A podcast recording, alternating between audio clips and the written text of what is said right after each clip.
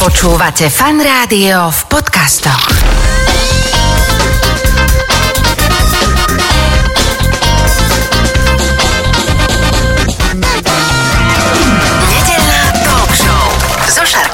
Začína sa nedelná talk show vo Fan Rádiu. V tejto chvíli už vedľa mňa sedí môj dnešný host, uh, Boris Bayer. Ahoj. Pekný deň. A ja teda predstavím, ty si uh, jednak lekár, fyziológ a zároveň ty si už taký celkom uznaný uh, odborník na výživu. Uh-huh. Neviem, či to vôbec je nejaká ako keby disciplína byť odborníkom na výživu, pretože asi sa to celkom neštuduje. A, takto, u, u nás na Slovensku už e, dlhšie sa bojovalo za to, že aby to bol nejaký klinický odbor, mm-hmm. Nejaká klinická dietológia.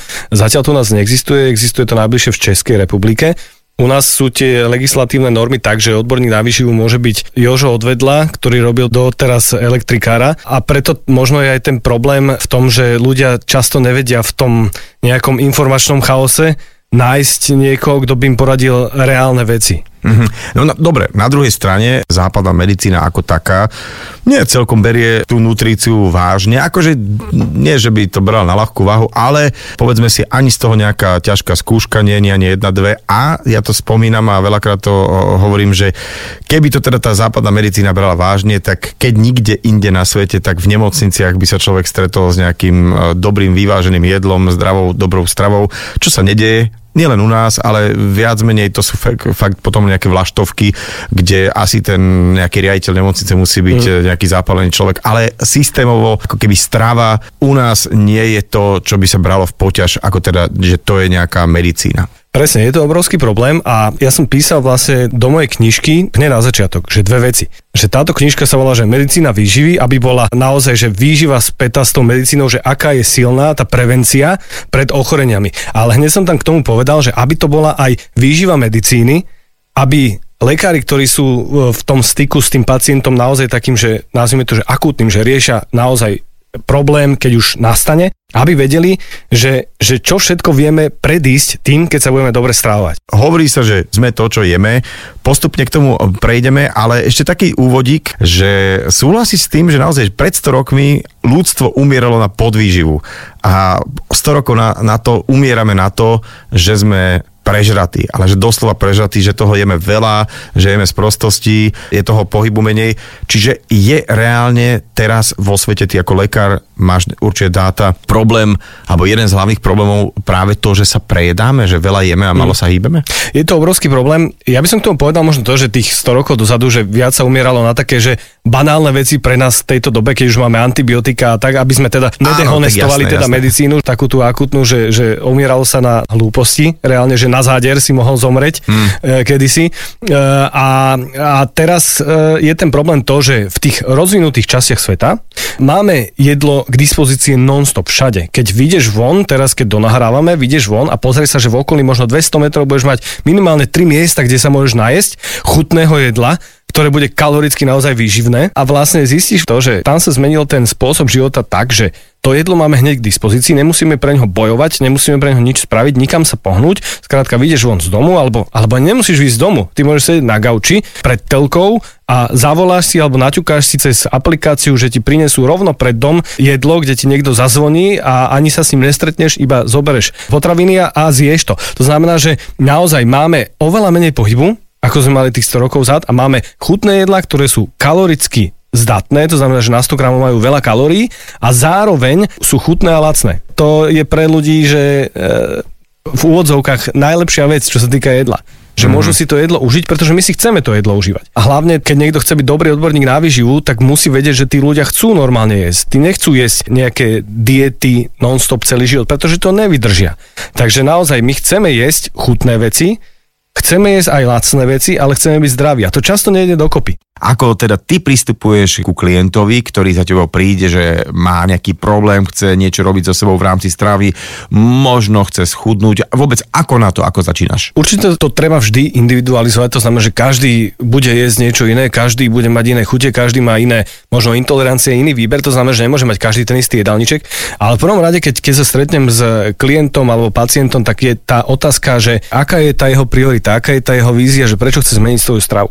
Pretože keď je to na naozaj, že zdravie, keď človek už rozmýšľa nad tým, že tá hodnota je zdravie, To je strašne silná hodnota, strašne silná priorita. Mhm, čiže prepáč, to keď niekto príde, že túto by som chcel trošku schudnúť, lebo predsa len 2 kg, 4, 5, 10 som nabral, to, to nie je akože správna vec, hej, že chcem len akože naspäť 5 Jas, kg. Jasné, ja hovorím, že težme sa zo zdravia v akejkoľvek hmotnosti. My máme tie štatistiky, že naozaj čím má človek viac kil navyše, tým si viac kolektuje o, o zdravotné problémy, ale máme množstvo ľudí, ktorí sú napríklad že v nadváhe alebo, alebo že, že naozaj že nie sú najchudší, ale sú zdraví zdraví, pretože mm-hmm. športujú, pretože majú dostatok spánku a pretože sa aj reálne, že dobre stravujú, len možno sa na nich lepia trošku tie kilečka, ale my zistujeme, že sú zdraví. To znamená, že ja nebudem hodnotiť toho človeka podľa toho, že ako vyzerá, ale podľa toho, či je zdravý alebo nie. Presne tak. Mm-hmm. Presne tak. A často je práve to zdravie tá priorita, keď už sa niečo stane. Keď niekto má napríklad infarkt a príde, že mal som infarkt, zle som sa stravoval, zle som existoval, nespal som, mal som stále stres a dostal som ten infarkt, ja som sa cítil, že,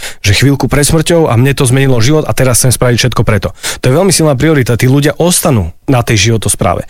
Keď príde niekto, že ja som mnohokrát otočil ľudí naozaj z kancelárie, keď prišli, že potrebujem schudnúť do svadobných šat alebo že prišiel niekto, že e, nech sa páči, toto je môj manžel, postarajte sa o neho. To sú pre mňa ľudia, ktorí to musia naozaj že chcieť silno a chcú mať tie, tie dobré priority.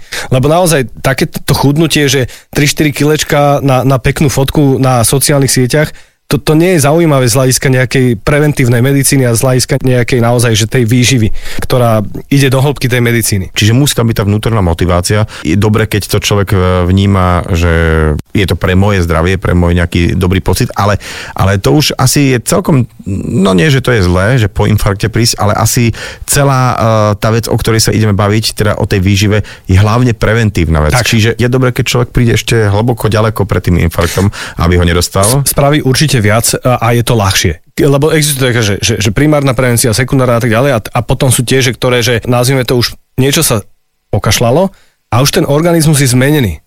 A vtedy sa to robí oveľa ťažšie vtedy je aj to riziko toho, že sa vráti nejaké ochorenie oveľa väčšie. Keď to spravíme naozaj predtým, keď zistíme, že OK, tak môj detko mal cukrovku, moja babka mala vysoký krvný tlak, uh, môj druhý detko mal uh, DDD, tak zistíme, že uh, OK, tak musím so sebou niečo robiť predtým, ako mi tú cukrovku diagnostikujú. A to je oveľa jednoduchšie. Uh-huh. A je to veľmi jednoduché z hľadiska tej životosprávy. Úplne tak, ja neviem, asi to jednoducho poviem, alebo opýtam sa, čo by teda človek mal jesť, aby žil uh, zdravšie a plnohodnotnejšie? Tie odporúčania sú také, že, že ľudia by nemuseli jesť 100% dobré jedla. Že tých 80-20, to je také pravidlo, že 80% dobrého jedla a 20% takého, že čo si chcem dopriať. Guilty pleasure. Hej, ale že tých 20% by nemalo byť nejak, že kaloricky ustrelených, ale malo by to byť také, že, že niečo, čo by sa hodilo do toho môjho režimu. Čiže napríklad mám ženu, ktorá by mala denne prijať 2000 kalórií, tak pokiaľ mi tá matematika hovorí dobre, tak tých 20% bude zhruba 400 kalórií za ten deň, ktoré si môže užiť. Čo môže byť, že polka pice, hej. Ale ja nechcem, aby tí ľudia tu chápali, že teraz si naprogramujem, že tento deň si dám polku pice, aby som mal tých 400 kalórií. To znamená, že keď niekto dostane chuť, napríklad aj ja dostanem niekedy chuť na pizzu, alebo dostanem chuť si dať e, pivo, alebo dostanem chuť si dať, ja neviem, hamburger. Ale musím vedieť, že kedy už je to strašne časté, kedy uh-huh. už mi nefungujú dobre tie, tie hormóny hladu a, a hormóny nasytenia, že ma oklamávajú a že dostávam naozaj chute príliš často a kedy viem, že OK, tak na niečo som dostal chuť, videl som to niekde alebo, alebo zrazu som si spomenul na niečo a idem si to dať, nemám z toho žiadne výčitky, lebo najhoršie je, keď z jedla ľudia dostávajú hmm. výčitky, ale potom, ako to dojem, tak sa vrátim späť do mojej stravy, štandardnej. Keď si hovoril, že je to pre tie orgány veľmi dôležité, že čo to vlastne, v akej forme to prichádza. Hovorí si, že spracované potraviny, spracované mesa a všetko ďalej a tak ďalej, že to je asi najväčšie peklo. E, má zmysel teda niečo, čo sme volá, volávali, že delená strava, že napríklad keď už meso tak so zeleninou, alebo teda keď už teda proteíny, tak so zeleninou veľa vlákniny k tomu a tak ďalej, aby, aby to rýchlejšie a lepšie trávilo. Hovorilo sa, že s chlebom alebo so zemiakmi, keď tam je ten škrob, že mm-hmm. to tam potom robí bordel. Tá delená strava je vlastne systém, ako fungujú všetky diety, že nejaké živiny nedostávam, to znamená, že keď si dávam napríklad to meso, tak sú to že bielkoviny, časti tuky, keď sú to tučnejšie časti, mm-hmm. dám si k tomu zeleninu, čo sú že reálne, že 0 kalórií, hej, cca. A vynechám tým pádom zemiaky, to znamená, že o toľko menej mám kalórií v tom jedle. A zas naopak, že sa vyneká to meso, ktoré obsahuje bielkoviny a tuky a dajú sa iba sacharidy, napríklad cestoviny, dajú sa so zeleninou a tým pádom mám znova menej kalórií v tej porcii. Čiže to nie je až akože také ťažké, čiže človek je menej kalórií. Jo, jo, jo ale uh, či to je aj to, to niekedy, neviem, či sa teraz správne vyjadrím pre tebou, ale že že ten proteín, aby sa trávil, tak mm-hmm. potrebuje nejaký enzym, myslím, že pepsín a že práve, mm-hmm. že ten škrob ho nejako ničí, že je vždy, vždy dobré mm-hmm. to meso ako keby nezabíjať s, s nejakými zemiakmi, chlebmi, že to potom tak dlhšie trávim a potom ten pankreas tam musí rachotať robiť. Hej, toto nie je pravda, pretože tá enzymatická výbava je naozaj šikovná a každý ten enzym je na trávenie niečoho, mm-hmm. oni sa spoločne nevybíjajú, ale čo si povedal veľmi dobré je to, že zelenina vlákina, hej, že keď ja, ja nastavujem, že prvú vec človeku v jedálničku, tak ho nastavujem na vlákninu. A poviem mu, že zjedzte napríklad, že 30 gramov vlákniny denne. Čo to je 30 gramov vlákniny denne, aby som to predstavil v nejakých uh, kúsoch jablka alebo nejaké mrkvy alebo hoci čo? Je to napríklad 300 gramov celozrného chleba, Mm-hmm. Hej, je napríklad, keď si dáš čia semiačka, tie, tak tie obsahujú 20 gramov vlákniny na 100 gramov, ale zase obsahujú trošku viac tuku a tým pádom aj viac energie. Čo sa týka napríklad čučoriedok, tak tie môžu mať 2 až 3 gramy vlákniny podľa porcie a sú to kaloricky také, že, že chudobné jedla čo sa týka ovocia a zeleniny, to znamená, že tam je to naozaj výhoda v tom, že dať si meso s nejakým stonkovým celerom, vymyslím si, a, a s paradajkou a s nejakým baby špenátom a zrazu tam mám, že 7 gramov vlákniny zadarmo, za žiadnu kalóriu. Tak napríklad, čo sa dá tak nejako veľmi ľahko vyhodiť, aby sme nestrádali a zároveň si veľmi pomôžeme? Ja rád teda hovorím to, že nesústrediť sa na to, čo vyhadzovať, ale čo dodať do toho jedálnička. A druhá vec je tá, že ako si hovoril, že tá dieta, to je super vec, pretože, e, pretože to, čo si povedal, nie je tá dieta. Pretože dieta by mala byť niečo, čo sa týka klinickej výživy, keď niekto má nejaký zdravotný problém a dáva sa na to dieta. Pre bežného človeka nepotrebuje dodržiavať žiadnu kapustovo-rýžovú dietu, pretože to nie je riešením jeho situácie. Že, že my sme naozaj tak nastavení, že polarizujeme sa, že buď alebo. To znamená, že sú sviatky, tak idem ich naplno. Normálne naplno, pivo, e, víno, vodka, vypražaný rezen, zemiakový šalát, všetko, žiadny pohyb, gauč, telka a potom cvak, pôjde 6. alebo 2. pre niekoho, pre tých šťastnejších a povedia si, tak a idem to zmeniť, ja som sa teraz prejedol a stačí a idem do diety. A to je to najhoršie, čo môžu spraviť pre svoje telo, pretože tie diety, ktoré budú držať, im e, znižujú metabolizmus a dostávajú ich do takých začarovaných cyklov, kedy už zrazu idú na druhú dietu v živote, tretiu dietu v živote a už im nefunguje tak ako tá prvá. A vtedy sa začnú naozaj v tom metabolizme strácať a, a zistia, že no a teraz ja jem iba 1500 kalórií, 800 kalórií, čokoľvek a nechudnem. A pomôžte mi. Hej, že, že to je ten najväčší problém, prečo by ľudia nemali chodiť do diét, pretože to telo sa na to ľahko adaptuje. Ako som už spomenul, že ľahšie telo priberá, alebo že je to pre neho možno trošku že, že e, menej alarmujúce, ako to keď chudne. Hej, uh-huh. pretože to telo naozaj, keď chudne, predstav si situáciu, že príde pani, ktorá má 80 kg a, a povie si, že chce mať 60. Príde na internet alebo, alebo niekde si kúpi nejakú knihu, 25-dňová dieta a, a je denne 600 kalórií. A ona schudne na 60 kg za 3 mesiace, čiže 20 kg dá dole. Super, všetky kamošky ju chvália, že ako dobre vyzeráš. A teraz, že cvak, za 2 roky naspäť tá hmotnosť, bez problémov, niekedy aj niečo navyše. Pretože to telo si povie, že z 80 na 60 kg. Čo sa deje? Je hladomor? Je vojna? Prečo nemám stravu? A všetky svoje metabolické procesy upraví k tomu, aby prestala chudnúť, pretože nechce zomrieť to telo.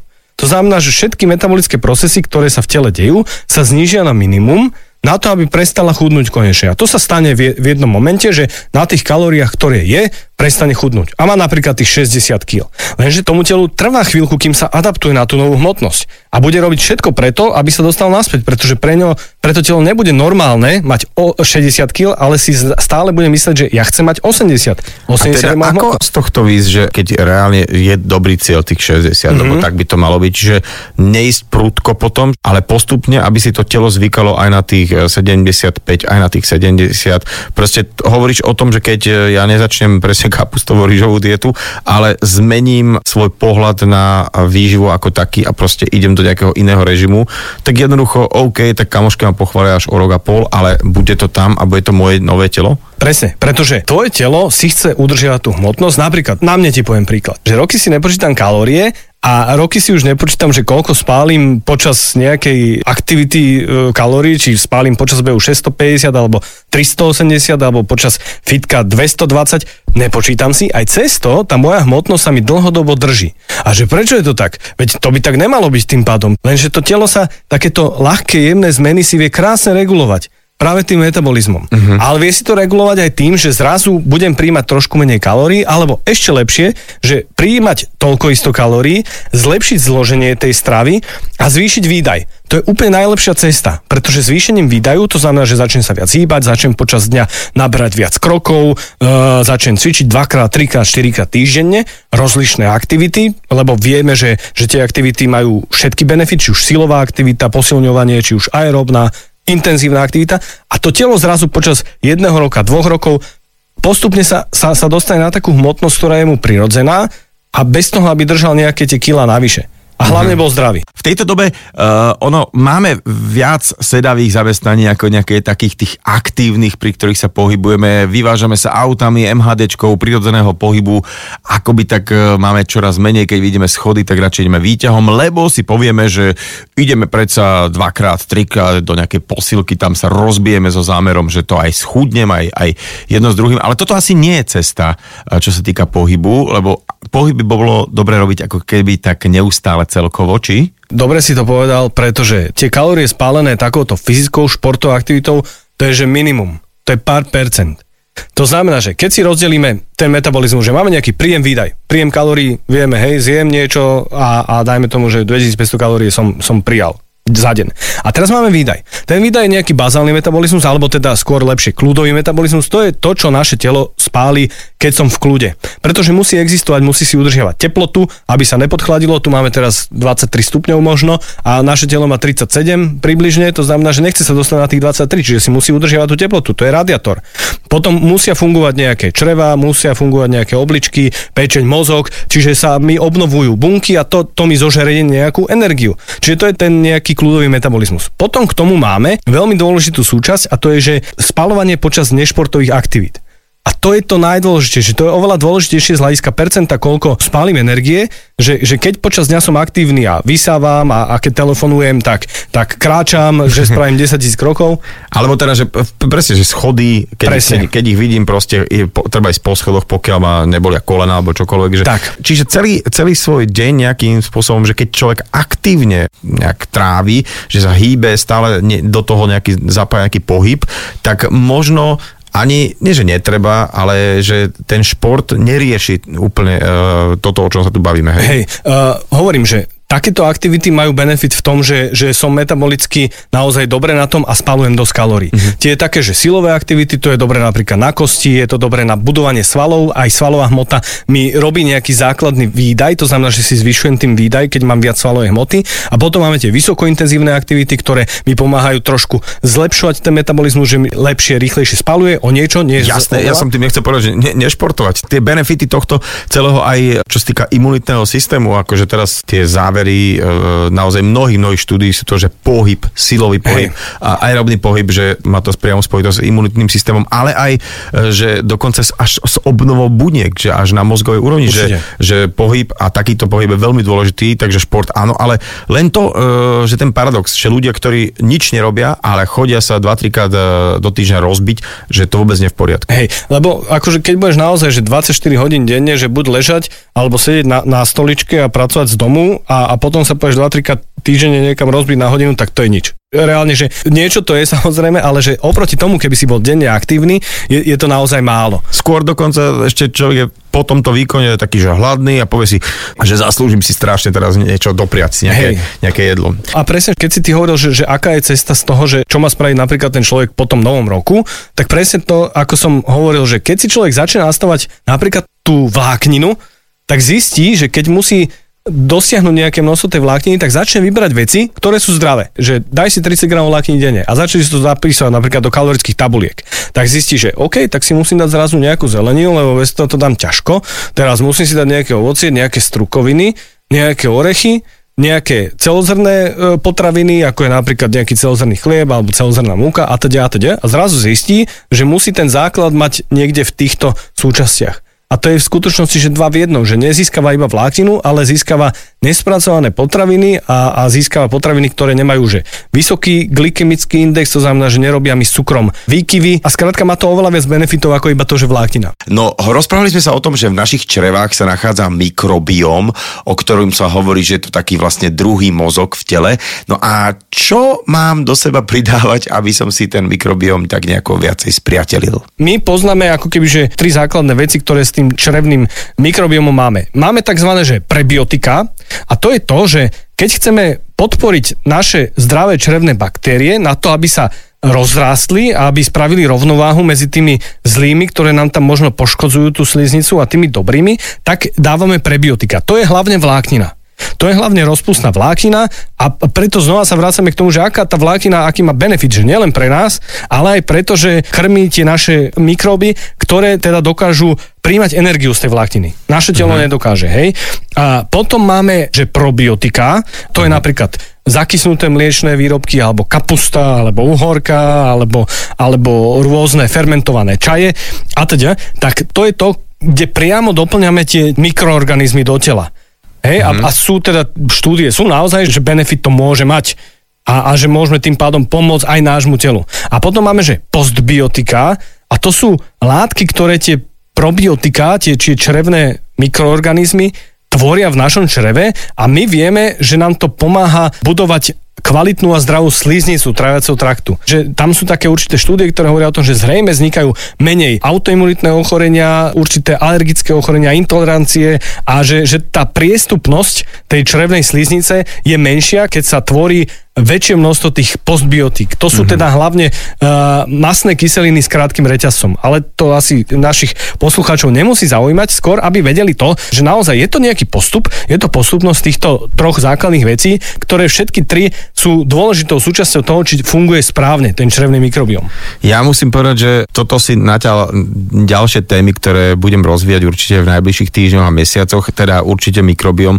A určite, keď sme sa dnes tu bavili o, o strave uh, ako preventívnom prostriedku, tomu, aby sme čím dlhšie fungovali v nejakom tom kvalitnom režime, že si môžeme ten život užívať naplno. A teda už teda vieme, že netreba do toho vpadnúť rovnými nohami, ale postupne 80-20 eh, bola pre mňa taká informácia, ktorú si treba pamätať mm-hmm. a naučiť to naše telo na nový režim, nie mu robiť šoky, lebo potom ono sa bude chcieť vrátiť, aby ten, niekto to nazval jojo efekt, ale asi to tak je, že keď to uh, veľmi rýchlo zoberiem.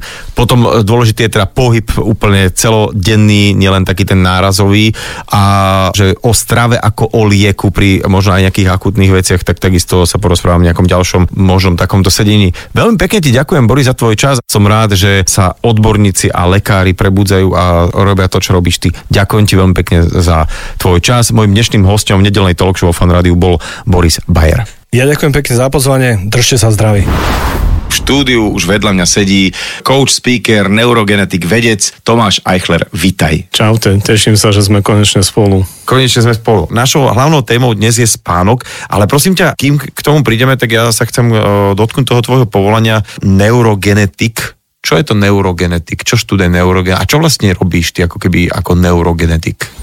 To znamená, že študujem funkcie mozgu genetickými technikami a som ako chirurg, ale nepoužívam skalpel, namiesto toho používam genetické modifikácie. A pozorujem, že ako sa správame, ako sa živočíchy správajú, čiže skúmam aj správanie, ale aj samotný vývin nervového systému a porovnávam, že ako sa prejavuje funkcia nejakého génu, funkcia nejakej molekuly na nervovom systéme a aj na celkovom správaní. OK. A ty žiješ vo Viedni, ale zároveň tam aj pracuješ e, na výskumoch rôznych a som sa dočítal, že okrem toho, že publikujú tvoje články v takých že vážnych svetových vedeckých časopisoch, že ty si taký celkom seriózny výskum robil na červíkoch a nejak to dával do súvisu s tým, čo sa deje v, ľudských mozg- v ľudskom mozgu, že je to možné, že ten červík, alebo ten, ten červ, že má podobný nejaký, ako keby ten genom, alebo to, približ nám to. Áno, a aj nositeľ Nobelovej ceny John Sulston, ktorý dostal za výskum červa Nobelovú cenu, povedal, že keď nepochopíme červa, nepochopíme život, lebo sú veľké veci, ktoré študujeme, aj spánok je veľmi veľká téma a vo vede si vždy vyberáme ten najjednoduchší možný model, kde riešime tie veľké otázky, tak veľká otázka spánku sa lepšie rieši na jednoduchom modeli červa, lebo červy nemajú toľko veľa na mysli ako my ľudia, ľudia sú strašne komplikovaní a takýto výskum by sme na ľuďoch robili 300 rokov a ani by nebol povolený, lebo nie je dovolené geneticky modifikovať ľudí. Ale tie červy majú takmer rovnaké gény ako my, majú takmer všetky hormóny a neurotransmitery, ktoré majú aj ľudia. Uh-huh. Takže tam vieme študovať funkciu týchto molekúl na bunkovej úrovni aj na úrovni správania a ja som vyvinul také metódy, systémy, kde sme dokázali pozorovať tieto veci počas spánku a zobúdzania sa, alebo aj počas zaspávania. A zobrazil som prepínanie medzi týmito mozgovými stavmi, medzi spánkom a bdením a objavili sme, ako by sa nervový systém prebúdzal z kómy a udrží to vedomie. Čiže tieto veci, čo sme objavili, by mohli niekedy v budúcnosti pomôcť prebudzať ľudí z kómy, alebo chápeme, ako nervový systém, keď sa zobudí, udržiava to vedomie. Volá sa to dráždivosť nervového systému alebo arousal a to je predpoklad pre vedomé vnímanie, mm-hmm. vedomé správanie. Čiže tak ako existujú laboratórne myšky pre nejaké uh, pokusy, tak no. pre neurogenetika je ten červ taká, taká, tak, také zvieratko, že kde uh, ty vieš vlastne tie vecičky extrahovať. A v akom si rozhovore s tebou dávno som počul tak, taký pekný príklad, že že ako keby rozobereš tranzistor a mm, postupne tie súčiastky zase dávaš naspäť, áno, áno. aby si vedel, že keď e, túto zapojíš, aha, tak už funguje aj toto, takže s, s tým sa tam hrajkať. Presne, hej? presne. A my, my genetici postupujeme takým spôsobom, že najprv to rádio rozbijeme aha. a potom vkladáme akože nové súčiastky a tak zistujeme, čo tie súčiastky robia. Takže rozbijeme nejaký gén, potom ho opravujeme a tak zistujeme, ako funguje. Takže mm. presne takto aj niekto, kto nevie, ako funguje nejaký procesor alebo nejaké rádio, by to tiež takto zistil, tak my to tak robíme s mozgom. A ako som povedal, alebo sluboval, že hlavnou témou bude dnes spánok, tak si Vieš čo, poďme postupne povedať, že čo vlastne ten spánok je? Spánok je základný stav mozgu, do ktorého sa mozog snaží dostať a je to taký špecializovaný proces, že keď bdieme, to, takto bdenie je veľmi dobré na zbieranie nových informácií, učenie sa a spánok je oveľa efektívnejší na triedenie tých informácií, na formovanie spomienok, zapamätanie si ich, na vyplavovanie toxínov z hlavy a z tela. Vlastne ten, ten detox hlavy je akoby 20 krát efektívnejší počas spánku, čiže mm-hmm. keď sme po prebdenej noci, tak sme doslova ako po opici. Takže spánok má takéto funkcie aj na vytváranie spomienok, zbavovanie sa odpadu, obnovovanie si neurotransmiterov, zasahuje úplne všetky kúty tela, aj keď sa odohráva v hlave. A akoby zjednocuje všetky roviny našej osobnosti, aj tú fyzickú, psychickú, emocionálnu, intuitívnu. Spánok to všetko vie prepojiť. A potom je to dobré aj pre naše kritické myslenie, že sme menej manipulovateľní, máme lepšiu pozornosť. Takže je to taký veľmi dobrý nástroj na prežitie. Ale zároveň, keď e, akýkoľvek živočích zaspí, tak je taký ohroziteľnejší. Presne, preto je to taký paradoxný proces, že vtedy, keď živočichy spia, tak sú zraniteľní pred predátorom, nemôžu sa socializovať, nemôžu sa páriť, uh-huh. takže musí ten spánok mať nejaký veľký význam a ani nešetríme tak energiou. Si aj veci volá, kedy mysleli, že spíme preto, aby sme si šetrili energiu, ale počas spánku aj veľmi veľa energie spotrebovávame. Tak vyhľadneme napríklad hneď, že človek sa nieký tak trošku večer e, nejak ne, neudrží Áno. a ráno som aj hladný, vieš, takže no, čiže tým pádom to znamená, že tam naozaj bežia veci, hej? Áno, áno. Na pozadí. A čo teda, e, ktoré veci napriek tomu, že o tom neviem, bežia a naopak, ktoré sa vypínajú počas spánku. Mozog je počas spánku veľmi aktívny, uh-huh. ale je aktívny inak ako počas bdenia a striedavo sa zapínajú a vypínajú rôzne oblasti mozgu a napríklad sa potláča svalová aktivita alebo sa potláčajú pohyby, že doslova nás ten spánok akoby paralizuje, aby sa lepšie spracovali tie vnemy, aby nás doslova odrezal od sveta uh-huh. aby si vedel vnútri spracovať to, čo treba, ale zároveň nejaké bunky zostávajú v pozore, že keby hrozilo nebezpečenstvo, tak nás zobudí, aktivuje a vieme reagovať. Takže toto je taký veľký rozdiel oproti tomu bdeniu, že sa aktivujú nejaké iné veci, niektoré veci sa aktívne potláčajú uh-huh. a potom sa to zase vypne. Ty keď si hovoril o tej regenerácii alebo to zbavenie sa toxínov, že naozaj asi to, na to sa všetci zhodneme, my amatéri, že asi nič nás tak nezregeneruje alebo nejak si lepšie neodýchneme ako samotným spaním. Ako to? Telo sa lepšie opravuje, regenerujú sa svaly, odplavujú sa toxíny, aj tie motorické zručnosti sa lepšie učíme, že aj keď robíš tú fyzickú prácu, alebo by si sa učil šoférovať, alebo by si hľadal, alebo by si sa učil hrať na klavír, tak aj tieto pohybové zručnosti sa lepšie naučíš vďaka tomu spánku. OK, ale to sa bavíme o asi o kvalitnom spánku. A čo je to vlastne uh, kvalitný spánok? Aké parametre musí spánok splňať, aby sme hovorili, že sme sa kvalitne vyspali? Kvalitný spánok je vtedy, keď sa cítime odpočinutí, nie sme zábudliví, nie sme nejaký nekoordinovaní, prehnane agresívni. A keď neprechádzame niektorými tými fázami spánku, tak nám chýbajú niektoré tie benefity spánku, napríklad keď užívame niektoré látky, ako napríklad alkohol, že my síce navonok spíme, ale mozog neprechádza všetkými tými fázami, napríklad ARIEM fáza spánku je veľmi zredukovaná, alebo keď pijeme veľmi veľa kofeínu alebo iných stimulantov, medzi ktoré patria aj biogénne amíny, teda fermentované aminokyseliny, ktoré sú vo fermentovaných potravinách ako pivo, víno, síry, klobásy, tak oni vyzerajú ako stresové hormóny, ktoré nás zobúdzajú, tie fermentované aminokyseliny.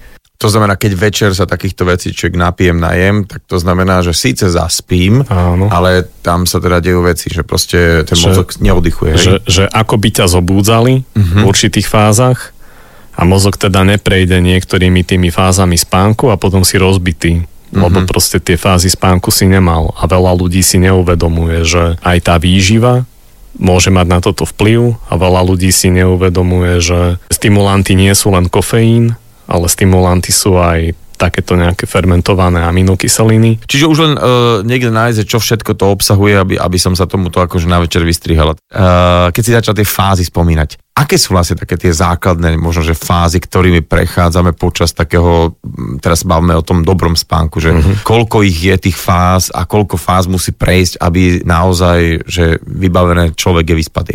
Vlastne všetky tie fázy sa nachádzajú v jednom spánkovom cykle a ten spánkový cyklus trvá približne hodinu a pol. A tie okay, spánkové cyklus cykly... a fáza, dobre? Áno. Čiže je viac tých cyklov. Áno. A povedzme, že ten jeden cyklus má hodinu a pol, približne, u každého človeka inak.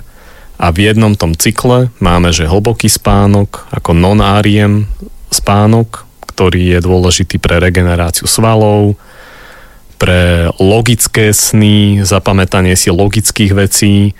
Potom tam máme áriem spánok, alebo paradoxný spánok, bizarný spánok, veľmi emocionálne sny, ktorý je dôležitý pre naučenie sa tých vecí, čo sa diali dnes v kontexte celého života, uh-huh. že, to, že to prepája akože v celom kontexte s intuíciou, s našim proste podvedomým vedomím a ešte je tam aj krátka fáza bdenia, že my sa vlastne počas každého spánkového cyklu na pár minút zobudíme, ale o tom nevieme.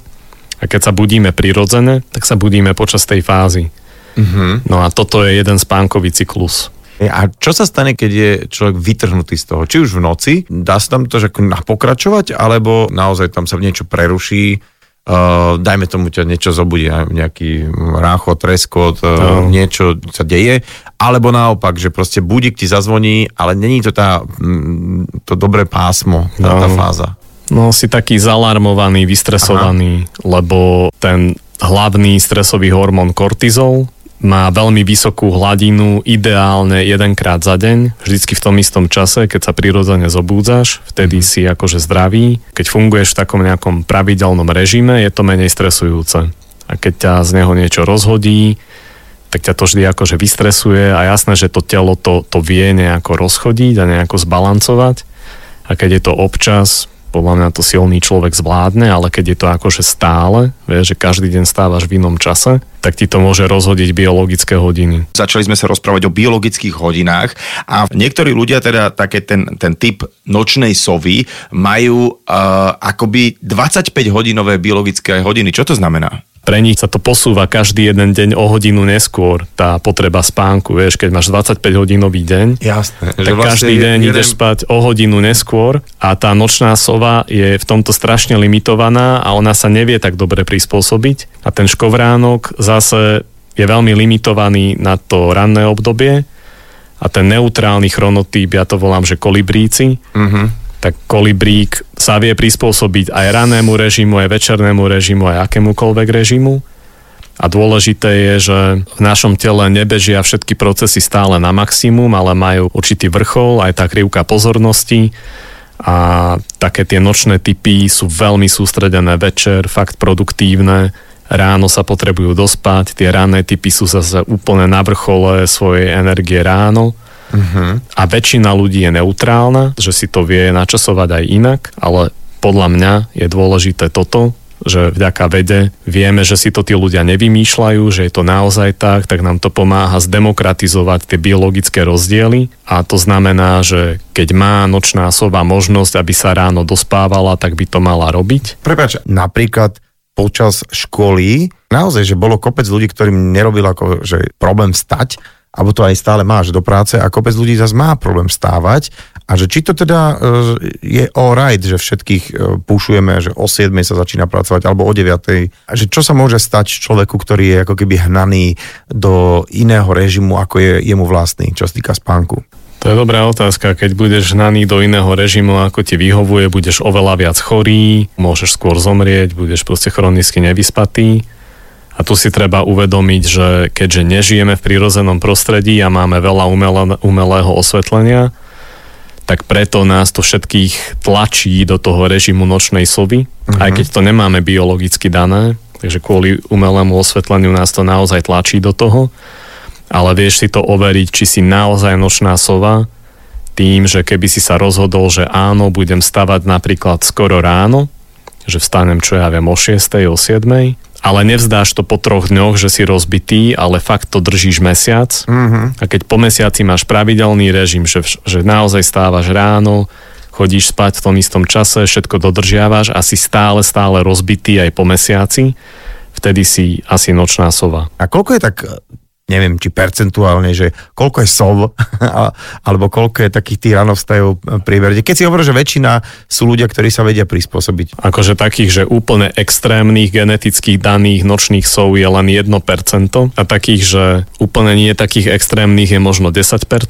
Čo je ale už dosť keď si zoberieš, že to je vlastne, keď sme to tak zrátali, no, tak každý no. desiatý človek no. môže mať až zdravotné problémy z toho, že skoro ráno stáva kvôli no. tomu, že teda dajme tomu tá jeho práca alebo škola špeciálne, keď sa bavíme o tínedžeroch, lebo tam asi tá potreba uh, dospávania je najväčšia. Presne. A tam ešte si to dobre trafil v tom, že nám sa počas života mení trochu to načasovanie a vtedy, keď sme tínedžeri, tak všetkých nás to tlačí viac do toho neskoršieho režimu. Uh-huh a potom už po puberte, keď sme dospeli, tak máme potrebu ísť spať skôr. To tak majú všetci kvôli tým hormonálnym zmenám. Takže tínedžeri prirodzene sú viac v tom režime. Takže tento režim sa nám môže meniť počas života a je to úplne normálne. Bavíme sa o tom, že už len toto, že idem proti svojim biologickým hodinám, že mm. môže robiť zle, ale asi oveľa horšie je to, že idem proti tomu, že e, nespím dostatočne dlho, hej, že teda je, prečo je dôležité spať naozaj uh, dostatočne a čo sa deje, keď spím krátko? Je to dôležité, aby sa ti zregenerovali všetky systémy v tele, vrátane psychiky. A keď spíš nedostatočne alebo príliš krátko, tak môžeš trpieť nejakou duševnou chorobou kvôli tomu, môžeš byť nekoordinovaný, viac agresívny, tým pádom budeš mať aj horšiu komunikáciu a to ti zase zhorší medziludské vzťahy a všetko toto ti zase zhorší spánok. Tak sa dá povedať, že človek sa vlastne v tom zacyklí a to nie je dobre. A teda bavíme sa o nejakej spánkovej hygiene, čo robiť, čo nerobiť, aby som sa dobre vyspal. Ako je to s pohybom napríklad pred spaním? Nemal by si cvičiť príliš neskoro, mal mm-hmm. by si mať pauzu minimálne 3 hodiny pred tým spánkom. Mm-hmm. A keď cítiš, že ťa to proste príliš nabudzuje, tak niekedy ráno alebo po obede určite necvičiť veľmi neskoro v noci vieš, aj tie obrazovky, ide aj o ten mentálny obsah, že keď pozeráš nejaké brutálne akčné filmy, tak aj tá rýchlosť toho, vieš, ty si, keď čítaš, ty si určuješ rýchlosť čítania, ale keď pozeráš film, ty si neurčuješ rýchlosť. Môže to byť aj ten mentálny, stimulujúci obsah, ktorý mm. niektorým ľuďom nerobí dobre. Aj to modré svetlo, aj tie potraviny. Nie je veľa cukru, keď ideš spať. Radšej vieš, že meso a zelenina napríklad na večeru ale nie, že čo okamžite ti vytráví, stupne ti extrémne vysoko cukor, potom ti zase klesne, potom si hladný, mm-hmm. to radšej nie. Takže radšej také nejaké proteínové síte jedlo, ktoré sa pomalšie vstrebáva a trávi. Lebo keď spíme, tak akoby 8 hodín vlastne nejeme, 8 hodín sa postíme. Čiže úplne akože hladný tiež spať nie je ísť dobre, hej? Nie. Ako niekedy... Lebo sú takí tí vieš, tí starveri, čo ako keby už po 6. večer mm. nie, nejem, lebo je to hej. nejaké dobré, ale teda pre spánok to nie je OK, hej? Akože z času na čas, keď si zvyknutý, že máš tak nastavený metabolizmus, že spaluješ prevažne tuky, čiže keď celkovo ješ málo cukru a spaluješ prevažne tuky, tak necítiš až taký hlad. Mm-hmm. A to je vlastne aj zmysel toho postenia sa, alebo toho, že držíš hladovku, že vypneš na chvíľu trávenie cukrov, recyklujú sa veci v tele, odburávajú sa veci, čo je fajn pre imunitu.